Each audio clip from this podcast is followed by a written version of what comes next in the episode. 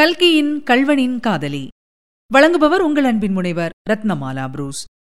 அத்தியாயம் நாற்பத்தி இரண்டு. தண்டோரா. ராயவரம் டவுன் போலீஸ் ஸ்டேஷன் பிரமாத அமர்க்களப்பட்டுக் கொண்டிருந்தது. சென்னை பட்டணத்திலிருந்து சாட்சாத் டெபுட்டி இன்ஸ்பெக்டர் ஜெனரல் துரையே வந்திருந்தார். இன்னும் ஜில்லா சூப்பரிண்டென்டன்ட் துரையும் இரண்டு டெபுட்டி சூப்பரிண்டென்டன்ட்டுகளும் அரை டசன் சர்க்கிள் இன்ஸ்பெக்டர் சப் இன்ஸ்பெக்டர்களும் முப்பது கான்ஸ்டபிள்களும் ஆஜராகியிருந்தார்கள். ஜில்லா சூப்பரிண்டெண்டன்ட் துரை மேஜையிலேயே ஓங்கி குத்திவிட்டு சொல்கிறார். நம்முடைய ஜில்லா போலீஸ் படைக்கு இதைவிட அவமானம் வேண்டியதில்லை. நம்முடைய மானம் போயே போய்விட்டது. சென்னையிலிருந்து டெபுட்டி இன்ஸ்பெக்டர் ஜெனரல் துரை வந்திருப்பதை பார்க்கிறீர்கள் அல்லவா? இன்று இருபதாம் தேதி. இந்த மாதம் முப்பத்தி ஒன்றாம் தேதிக்குள் திருடனை நாம் பிடித்தே ஆக வேண்டும். தெரிகின்றதா? டெபுட்டி இன்ஸ்பெக்டர் ஜெனரல் சொல்கிறார். திருடன் எடுத்து வந்த மோட்டார் கொள்ளிடம் பாலத்துக்கு பக்கத்தில் மடுவில் கிடந்து அகப்பட்டு விட்டது. ஆகையால் அவன் இந்த கொள்ளிடக்கரையில்தான் எங்கேயோ ஒளிந்திருக்கிறான். கொள்ளிடக்கரை காடுகளை சல்லடை போட்டு சலித்து விடுங்கள். அவனுக்கு யாராவது உதவி செய்பவர்கள் இருக்கத்தான் வேண்டும். யார் மேல் சந்தேகம் ஏற்பட்டாலும் உடனே அரசு செய்து விடுங்கள். கொஞ்சம் கூட தயங்க வேண்டாம். தெரிகின்றதா? பிறகு டெபுட்டி இன்ஸ்பெக்டர் ஜெனரல் துரை ஜில்லா சூப்பரிண்டென்டென்டை பார்த்து இந்த திருடனை உள்ளூரில் துப்பு வைக்காமல் கண்டுபிடிப்பது கஷ்டம். துப்பு சொல்கிறவர்களுக்கு ஆயிரம் ரூபாய் சன்மானம் கொடுக்கப்படும் என்று டாம் டாம் போடச் சொல்லுங்கள் என்றார். முத்தையன் கொள்ளிடக்கரைக்கு வந்து பத்து நாளைக்கு மேல் ஆகிவிட்டது. அன்று காலையில் கல்யாணி சமையல் செய்து கொண்டிருந்தாள். அவள் முகத்திலே குதூகலம் குடிக்கொண்டிருந்தது. சில சமயம் தனக்குத்தானே புன்னகை புரிந்து கொள்வாள். சில சமயம் தனக்குள்ளேயும் சில சமயம் வாய்விட்டும் பாட்டு பாடுவாள். முத்தையனுக்காக நாம் சமையல் செய்கிறோம் என்ற எண்ணமே அவளுக்கு அத்தகைய உற்சாகத்தையும் மகிழ்ச்சியையும் அளித்தது. சமையல் செய்த பிறகு கொஞ்சம் சாப்பாட்டை பக்குவமாய் பிசைந்து இலையில் கட்டி குடத்துக்குள் வைத்துக்கொண்டு அத்தையிடம் குளிக்கப் போகிறேன் என்று சொல்லிவிட்டு கல்யாணி ஆற்றுக்கு கிளம்புவது வழக்கம். அத்தைக்கு கண் பார்வை கொஞ்சம் மங்கல். அது இப்போது கல்யாணிக்கு ரொம்பவும் சௌகரியமாயிருந்தது. சில சமயம் ஆற்றங்கரைக்கு கிளம்பும்போது கல்யாணிக்கு சங்கடம் ஏற்பட்டுவிடும். அக்கம் பக்கத்து வீடுகளிலிருந்து யாராவது வந்து நாங்களும் உன்னுடன் குளிக்க வருகிறோம் என்பார்கள்.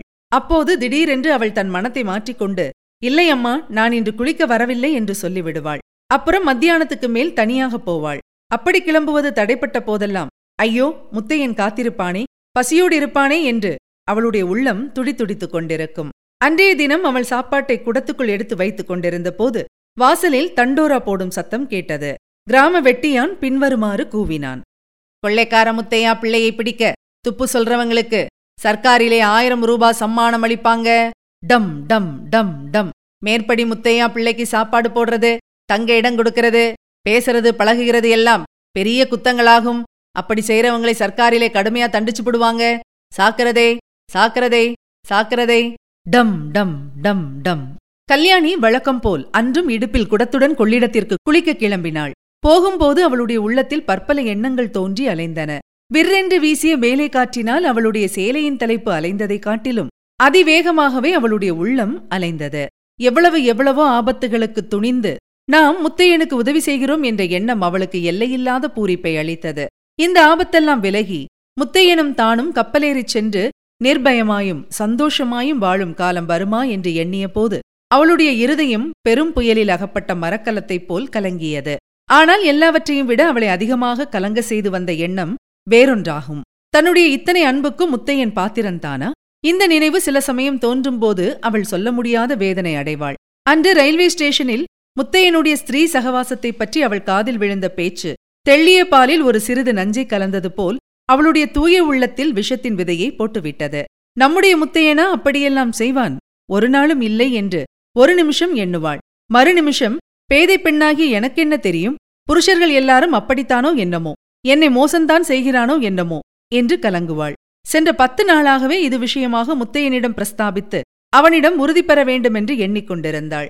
ஆனால் அதற்கு தைரியம் வராமல் நா எழாமல் நாட்கள் கழிந்து வந்தன.